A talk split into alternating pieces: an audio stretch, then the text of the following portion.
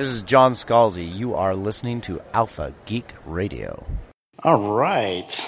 I'm very excited. It's Paul and Storm and John Scalzi and Pat Rothfuss plus Seanan McGuire and a little bit of Amber Benson as well. So you're really getting your you're getting your, your, your entertainment dollar tonight.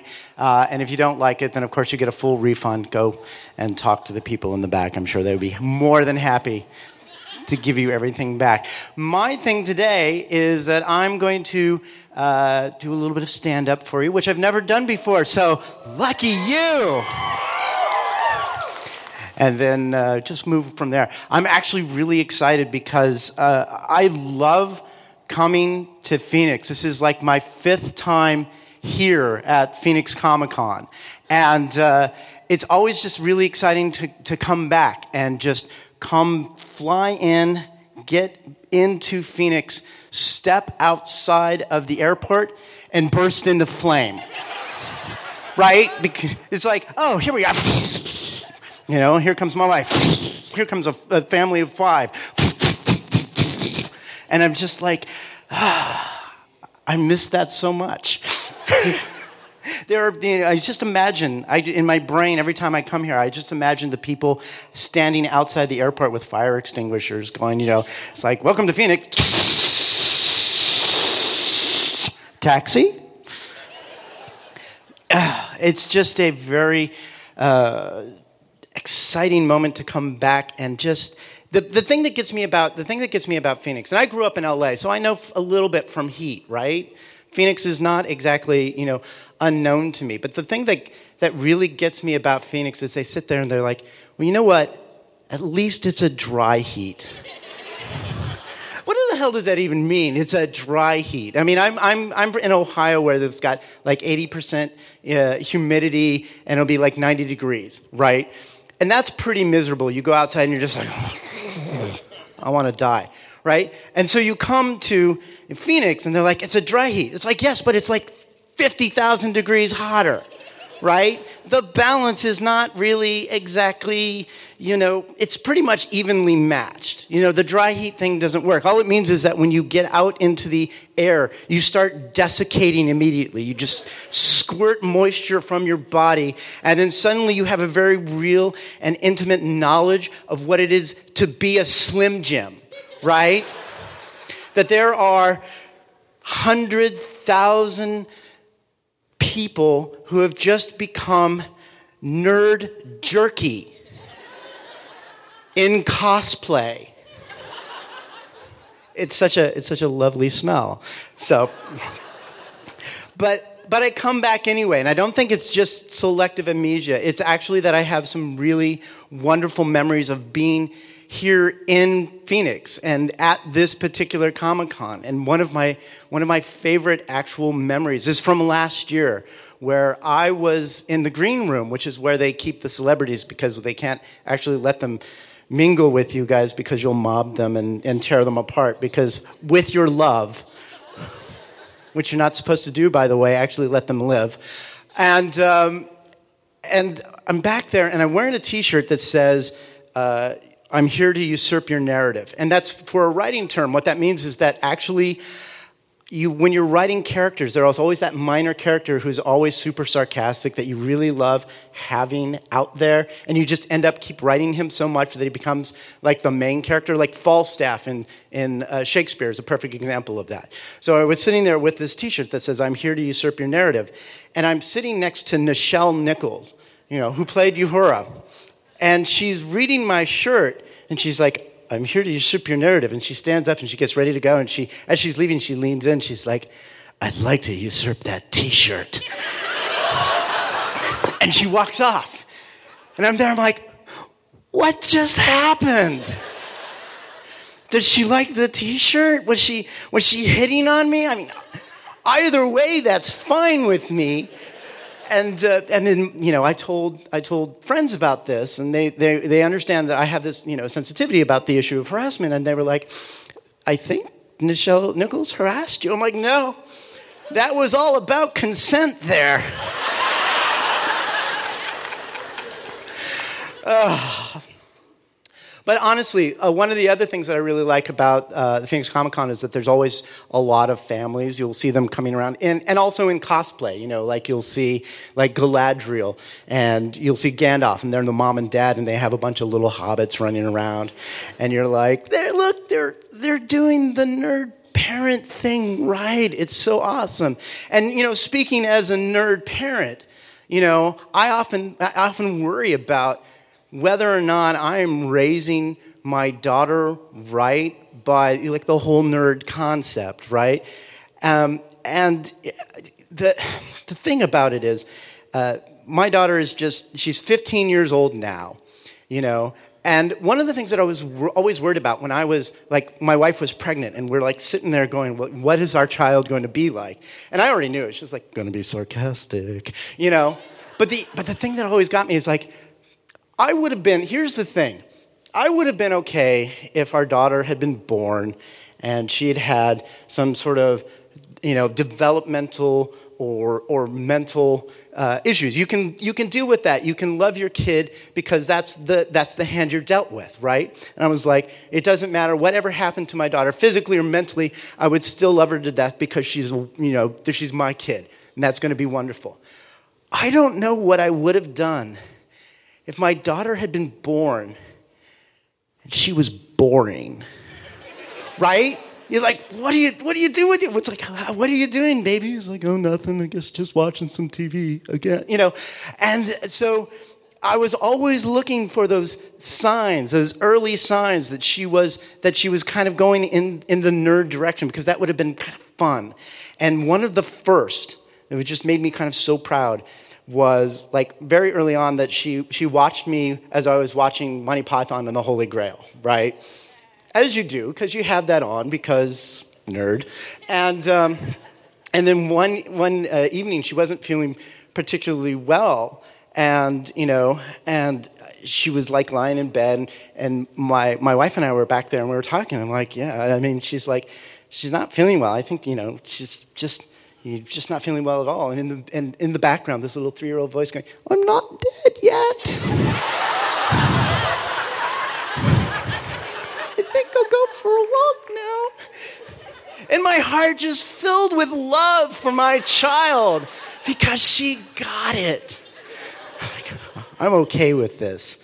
Uh, the, uh, later on, she uh, was she became eight years old, and eight years old is the time the time when you watched Star Wars for the first time. Because I was eight when Star Wars came out, right? And I went to go see it in the movie theater, and it just, you know, and, and it starts off, and you have that huge swell of John Williams music, and it's, you know, and here comes a spaceship, and you go zoom, and you're like, that's awesome. And then all of a sudden you hear this, and here comes that triangle, that's the Imperial cruiser, and it, and it comes, and it, and it comes and it keeps coming. And I'm just sitting there going, and that's when I became a man.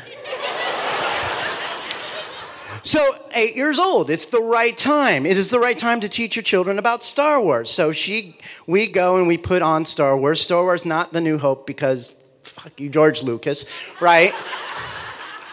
and we watch it, and she enjoys it and she's having a good time with it and then it's done and it's her bedtime. And i say okay it's it's time for your bed. And she's like well can i have some ice cream first? And i'm like no it's nine o'clock. It's your bedtime. You may not have any ice cream right now. I don't even know why you're asking this. And she's like fine. You will give me ice cream. I'm like don't! Oh, just this one time you will get ice cream. And she,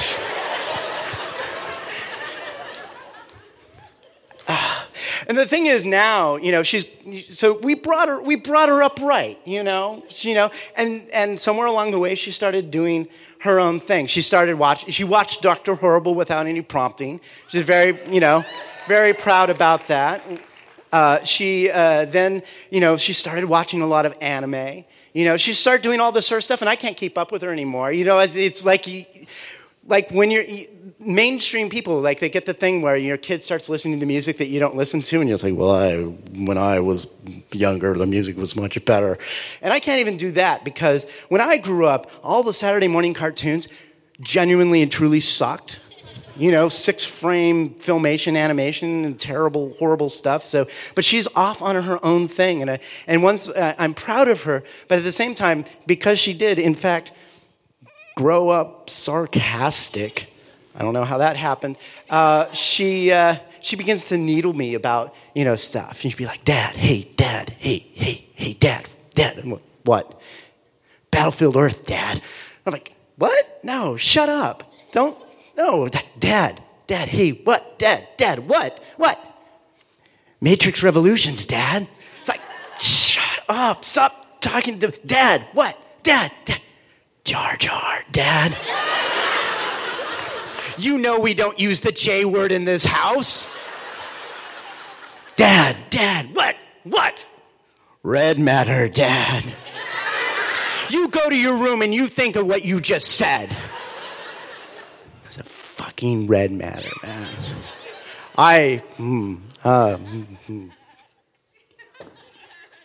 I gotta tell you, I gotta tell you, I, um, I'm not a, I'm not a fan of red matter. Uh, I'm not. A, I like the new Star Wars films, but I. Uh, Star Trek films, yes. I've just. That's how angry I am at the moment. But it's just like there's that there's that scene. There's that scene with Spock, the old Spock. I'm sorry, I'm going to spoil anything. no, I'm not. Where he is, you know, he meets the new Kirk and you know he starts talking about how he got thrown back in time right and the first thing he says you know goes on this monologue and spock ambassador spock formerly science officer spock science officer spock goes a star exploded threatening the entire galaxy and immediately i'm like because an entire a star is not going to threaten the entire expa- uh, galaxy if it explodes. He's like, you know, and he talks about the shock wave coming to destroy uh, Romulus, right? And I'm like, no, yes, okay, the shock wave is coming. If it's coming at, you know, regular, you know, it's like, yes, it will be a problem for Romulus in 800,000 years. And it just, and I just get angrier and angrier and angrier. And then my wife stops the film. She says, you leave the room now. You go. You do whatever you need to. Check email. Go and, you know, get a snack, whatever it is that you need to do. Come back after this thing. Because there's just, I can't rationally deal with science officer Spock starting with bad science and getting much worse from there. It made me so angry that I actually wrote a book about bad science and Star Trek and it won the fucking Hugo. so I guess in one way I have J.J. Abrams to thank for my Hugo. Thanks, J.J. But seriously, so but I'm I'm actually all all things considered, I'm very happy to to introduce my daughter to the whole nerd life and because you know and it's generally been a very positive experience with her she's really liked her anime she likes going to the conventions she has a wonderful time but there is a there is a dark side there is a dark side to the to the nerd life to the the idea that uh, that nerds have that most everything in the world can be gamified right and one of those things that kind of drives me a little bit crazy is this uh, idea of have you ever heard of the the pickup artist dudes right? Uh, yes, exactly. And they have this thing called the game, which is like all these various like strategies for uh, picking up women and, and doing all this sort of stuff. And it really is like D&D for assholes, right? you see a woman at the bar, roll for initiative, you know. Plus five line of negging, right? Because that's, that's the thing that, that, that gets me a little bit crazy. The, the negging thing. I don't understand. The concept of negging is that one of the ways that you will make a, a woman interested in you is to like subtly insult her, You know, it's like, oh, I see you're eating salad. How's that diet working out? That's an example from XKCD. And it's just like, and you're like, really? The, the plan is to, to make a woman interested in you is like to be a total asshole? Now, I'm, I'm old fashioned, but that seems a little bit weird.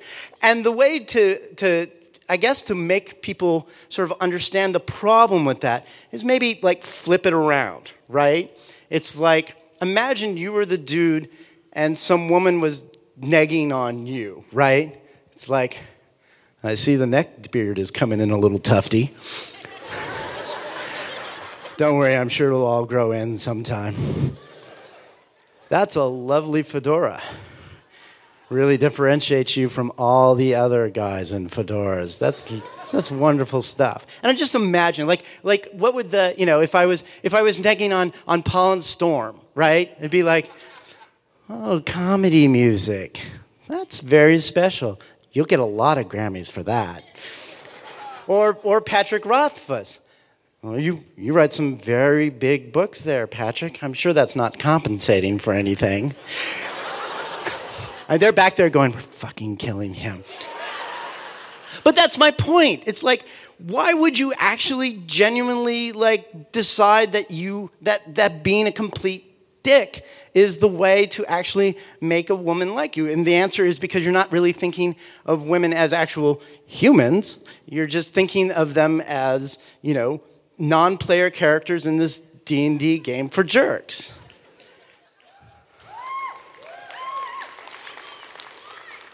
What?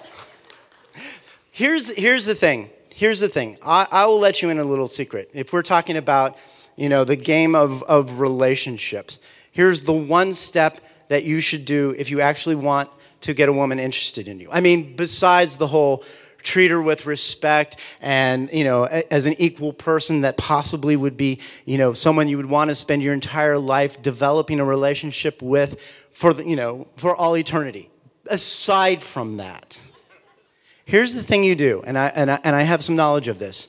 It's learn, guys, straight white males, learn how to dance. and I know you're looking at me going, but John Scalzi, have you looked at yourself in the mirror? What could you possibly know about the magic of dance? And the answer to this is actually, I took two years two years of jazz and modern dance. Let's sit there. I know how to dance. And it started in high school. Our dance teacher came up to me and said, I need a boy to be in the dance class. It's you. And she, and she walked away, and I didn't have a chance to argue with her. And my friends who were boys started mocking me for this. You're going to be in dance. that's, that's that's special. And I was like, you know what? Let's actually think about this. Let's actually think about this. I am a young heterosexual male. I have to take PE. Here are my choices. I can spend my PE period moving rhythmically with young women in tight clothing, or I can spend my, my time wrestling with boys thrusting them into a mat with my hips. Which is the heterosexual choice? So I took dance. I took two years of dance. And what it, it was great because what it taught me was one, to get over that whole, you know, everybody's watching me making an ass of my sort of self. And that's the thing that really gets me is that most guys, when they're like thinking about dancing, they're not thinking about the woman, right? They're thinking about all the other guys. They're thinking about all the other guys who are sitting there, like at the wall, not dancing with anybody, going, huh, you're an idiot. Huh, dancing with girls, as if that's going to do you any good. And meanwhile, all the women are like, please dance with me. Why not dance with me? It would be fun to dance with me. And so I, I, I just, here's, here's the absolute, here's the absolute truth about it which is that I really believe that if we could just get all the guys out there and get them to get over the idea that they have to prove anything to the other guys and focus on the woman that they're dancing with, maybe that would lead to something. I'm just a little bit, I'm a little bit crazy about that one. But, uh, and, and I remember a number of years ago at uh, Penguicon, which is a convention in, uh, in Michigan, that I and my friend Anne led a, a class on, called Dancing for Geeks right? Where we brought all these geeks in and they were like, we want to learn how to dance. And it was really the sort of remedial thing that, that you're doing. You're like, first, let's walk, let's do walking. And we put on a, you know, thumpa, thumpa, thumpa, thumpa, thumpa, thumpa, thumpa, thumpa, thumpa, thumpa, thumpa. And it took them several tries. But they got it. You're like, good, now we got the walking down. Now let's do this some clapping. Thumpa, clap, thumpa, clap, thumpa, clap, thumpa, clap, thumpa, clap. And they kind of got it. And we're like, all right, now here, here's all you need to do. You got, you got the basic beat. Here's all you do. Put your left foot in. Put your left foot out. Put your left foot in. Shake it all about. Turn yourself around. That's what it's all about. And they're like, oh. And we saw them out there that night and, and dancing, and they were having a wonderful time. And we had to teach them some advanced concept as well, you know. So they got the they got the movement down, but the, we also let them know. It was like you know two things. You know, first thing is here's a here's an actual fact, which is like if you're dancing out there, the way that you're moving tells a lot about you, not just in terms of how you're dancing, but how you do other things right? So if you're the guy who's out there dancing and you're kind of going like this, what do we know about that guy? Never leaves the missionary position, right? We have the other guy who's out there kind of going, maybe he's good with his tongue. and then you have this guy who's like,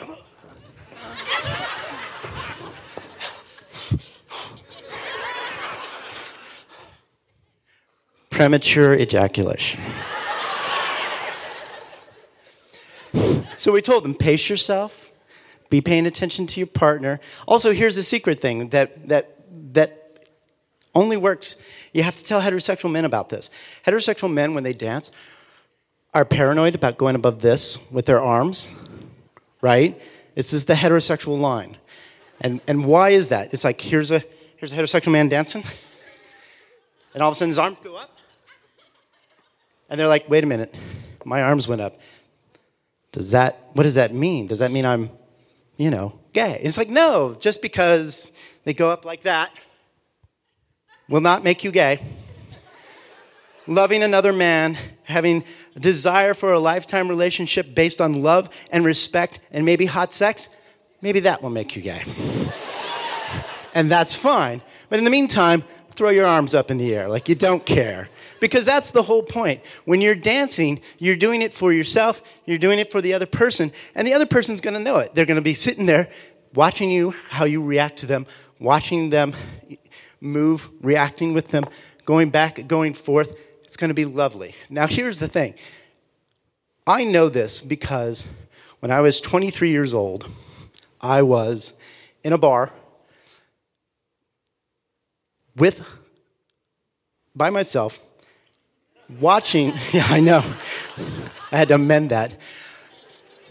And I was, I, I was by myself and I was like, look, as long as I'm here, I'm going to dance. I don't care. I don't know anybody. I'll just be like, hey, do you want to dance? Hey, do you want to dance? And so we went and we danced. And unbeknownst to me, the woman who would become my wife came in with her date and saw me out there on the dance floor doing my dance moves, right? Just going back and forth, going, hey, I'm having a good time, I'm doing the dancing, here I am. And unbeknownst to me, she's like, what an interesting and amusing dance style. I must get to know that man. So later on, I'm standing there with my Coke. And this woman comes my way. And she is 5'10, hair down to here. I am a movie critic at the time, so I interview movie stars, so I have some basis when I say the most beautiful woman I have ever seen in my life. My brain is start, starting to rev up like the nerd pickup lines. It's like, you know, hey, are you an are you an oxidizing? Are you an oxidizing? Uh, ah, hold on.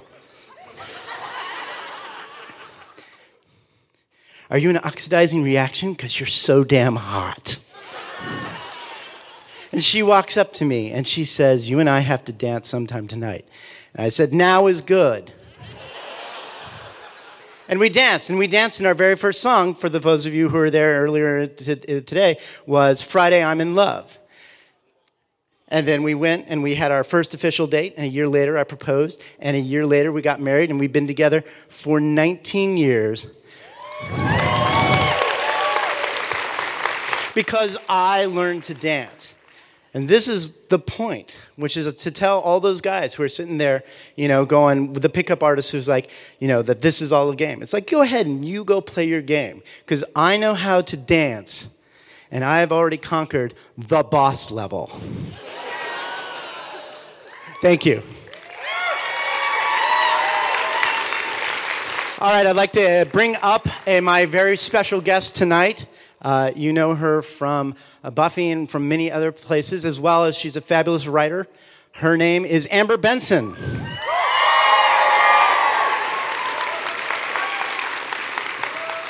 right here. How do I follow that amazing story? It's all true. All right, here's the here's the thing we're going to read. I'm gonna I, I wrote a little script a couple years ago, and it's called Denise Jones Super Booker. Are you ready? I'm ready. All right. Please state your name and occupation. My name is Denise Jones, and I'm the superhero booking coordinator for the International Society of Super Beings, formerly the National League of Super Beings, formerly the Liberty Friends. First off, do you have any superpowers? Not unless booking counts as a superpower, no. I, I got the job through Craigslist. Okay, what does a what does a booking coordinator do in the context of super beings? Well, as you know, cities and countries all over the world are under constant threat from terrorists, organized crime, natural disasters, arch villains, and monsters, both alien and supernatural. When these cities and countries find themselves under attack, they'll give me a call, and I'll find them a super being affiliated with the ISSB to help them deal with whatever crisis they're dealing with at the moment. Okay, so if you're saying like Chicago, we're attacked by a sewer monster or something, the mayor would have to go through you to, to get help from Arachnolad. No. Chicago keeps Arachnolad on a retainer. The Evening Stalker, too. Most large cities have one or two super beings under contract. So Chicago pays Arachnolad for protection. You make it sound like a mob racket. It's more like a consulting and services fee. In exchange for certain considerations, Chicago can expect Arachnolad to be a first responder to any arch-villain or monster attack, with a certain number contractually agreed to nights and evenings in which Arachnolad freelances against common thugs and criminals for uh, deterrence purposes. Okay, so but when you're saying certain considerations, you're you're talking about about money. Sure.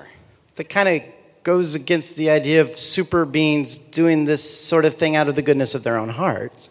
Well, do you work for free? No, but I'm not a super being. Even super beings have to eat. I, I thought that was what secret identities were for, so that they could have bill paying jobs. Super beings haven't had day jobs since pagers and Blackberries hit the market.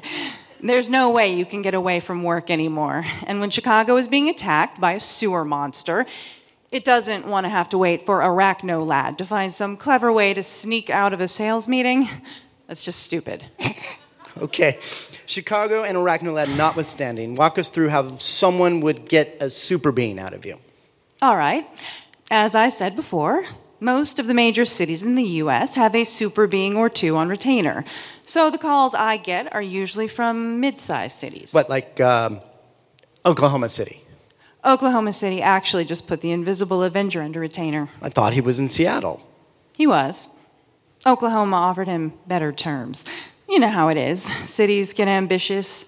So, not Oklahoma City. Let's say Fresno.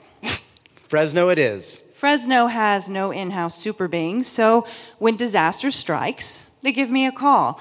We look at the nature of their issue, who among the ISSB roster is available and appropriate, and then work to find someone who can respond on an expedited basis. Okay, so let's say Fresno is being attacked by a monster, What kind of monster? a, a big one. That's not specific enough. Is it an alien monster? Is it some sort of mutated animal? Is it shooting laser beams out of its eyes, or does it have fire breath? Can it fly? Is it actually a massive colony of smaller creatures that form together and combine intelligences? All of this matters, you know. Yeah, but if your city's under attack, I don't think you have time to stop the monster and ask it what its weaknesses are. Of course not. That's why we have the standard questionnaire. The monster's attacking, and you have a questionnaire. Oh, it's not that long. And by that point, city officials are motivated to respond quickly. Okay. Let's say it's a Gila lizard large enough to stomp a car that shoots poisons from its tear duct. Good. That's a class 4 monster, which is our classification for non sentient mutated animal species with the poison casting subclassification. Now, if this were a real emergency, I would check the ISSB database. But off the top of my head, I can tell you that there are three ISSB affiliated super beings that could respond in under an hour with powers that would be useful for this particular mission. Battling Tiger in Glendale, Electrobot in Emeryville, and Brian Garcia in San Jose. Brian Garcia. Yes. What about him? Uh, It's just not the usual sort of super being name. He's new. And he thinks the super being masked identity thing is kind of silly. He fights in jeans and a t shirt. Whatever makes him happy. I admire someone comfortable with their own identity, so let's pick him. Then from there, what we do is check his availability, agree on a consulting fee, and fax over waivers to be signed by the appropriate local authorities. What kind of waivers? Indemnity for property damage, mostly. Right, because that usually happens. It depends. Supervillains are generally respectful of property, contrary to popular belief, because they usually have some economic goal in mind, and it's hard to put a city to work if you've blown up all the buildings with lasers. but class 4 monsters, yeah, big time. They claw through skyscrapers looking for people to snack on. A super being shouldn't be on the hook for that. Okay, but cities wouldn't really try to collect from uh, uh, super being that saved their bacon, would they? Are you kidding? the owners of this destroyed properties try to collect on their insurance.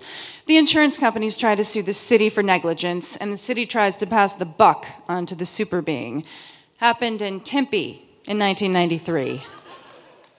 The Crimson Valkyrie defeated the gelatinous menace and then lost everything she had. Had to quit. She works in a Jersey toll booth now. That's terrible. No, it's terrible for Tempe.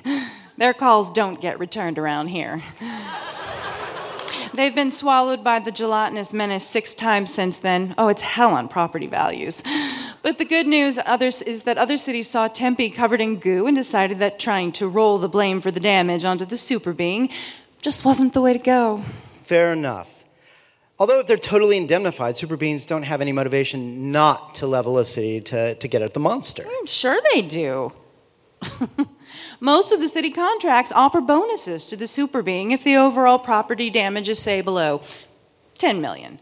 The exact figure varies from case to case, but that's the amount in the standard contract. There's a standard contract. Sure. When a monster is devouring your citizens like Pez, you don't want to haggle too long. I, I guess not. I mean, this is sort of why super beings join ISSB in the first place. Freelance monster fighting seems appealing at first blush, especially for those super beings who are moody and have problems working in a team setting. But if you show up somewhere and just start cracking skulls, your legal liability goes right through the roof. Seriously. You know what the difference between a super being and a supervillain is Henchman.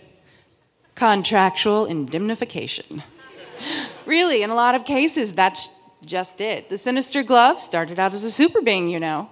Then he started getting charged for damages and had to turn to crime to claw his way out of the debt hole. It's sad, really. He should have joined the ISSB at the beginning, but he didn't want to pay our finder's fee for each mission. penny wise and pound foolish. Yeah, but the Sinister Glove is now the uncontested master of Andorra, where he rules with an iron fist. Iron Glove. Right. And that's an object lesson in what happens when a city, or in this case, a principality, tries to cut corners in making a deal with the ISSB. When the Sinister Glove attacked with his army of hyper intelligent cyborg cats, we offered Andorra a really nice package of three super beings, plus Sparkles the robot dog and his running pack, and an optional assist from Extraordinary Man if required, which isn't something we ever do. He's booked years in advance. And they tried to haggle. Wanted to pay in an installment plan and in euros. We can't take euros. It's not part of our tax deal with the US. By the time they were ready to get serious, the cyborg cats had already consumed the prime minister and two thirds of the legislature, and of course, by then it's too late. You could have just had Extraordinary Man circle the globe backwards and turn back time and, and then try again. We did. Twice. Same result both times. After a certain point, there's no percentage in trying anymore. And now look at Andorra. The world's smallest villainocracy. Cyborg cats everywhere. Okay. Okay. So you help connect super beings to the places that need their services. But what about what about their downtime? I mean, I know the ISSB has something like 400 members in the US alone, but typically there's only a single arch villain or alien monster attack in the US a day. Even if you double up on some of those contracts, you're still looking at a 99.5% unemployment on a day-to-day basis. That's right. So, in addition to connecting super beings with cities in need, I also act as a conventional booker and schedule our members for corporate and public events. So, like, what exactly? Motivational speaking gigs are very popular, encouraging people to live up to their potential, that sort of thing. And no one seems to mind the irony of someone with superpowers lecturing ordinary people on reaching their potential. What do you mean? I'm just thinking of those corporate events where they have people walk on coals as a way to show they can do anything. For a, for a super being, that's not exactly a great feat. It depends on the super being. Lubricant Girl wouldn't like that particular event. there's, there's a super being named Lubricant Girl. She saved Reno last month from the sandpaper people. I missed that one. Oh, she got them before they reached the casinos. Not much of a write up. But yes, she's one of our more specialized members. Bet she'd be popular at parties. In fact, we do book private parties, although, let me be clear, not the sort that you just implied, for which I am offended on behalf of Lubricant Girl. Sorry. what kind of parties? Birthdays, weddings, bar mitzvahs. Instead of, say, a clown. I wouldn't put it that way. There's a certain segment of society that enjoys celebrity appearances at their events. We've all heard stories of how some people will get Coldplay or Hannah Montana to play their kid's birthday party. Same concept, different skill set. There, there are indemnity writers on those contracts too? You bet there are. You would not believe how many kids want to go flying with a super being and then eat a bug at 5,000 feet and go screaming to mommy, who then tries to sue because her precious snowflake got an unexpected six legged snack. Parents. Well, parents of the sort that hire super beings for parties. They do tend to come with a certain mindset, if you know what I mean. Sure.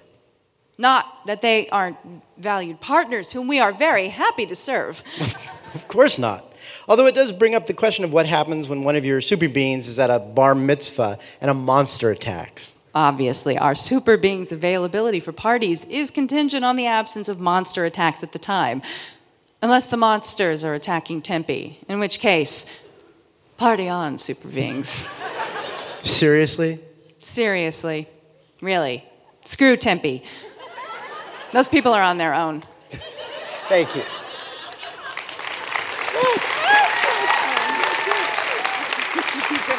Oh, good. Sorry. All right. Thank you very much. I was your opening act, John Scalzi, with special guest star Amber Benson. Thank you for for not throwing fruit at me today.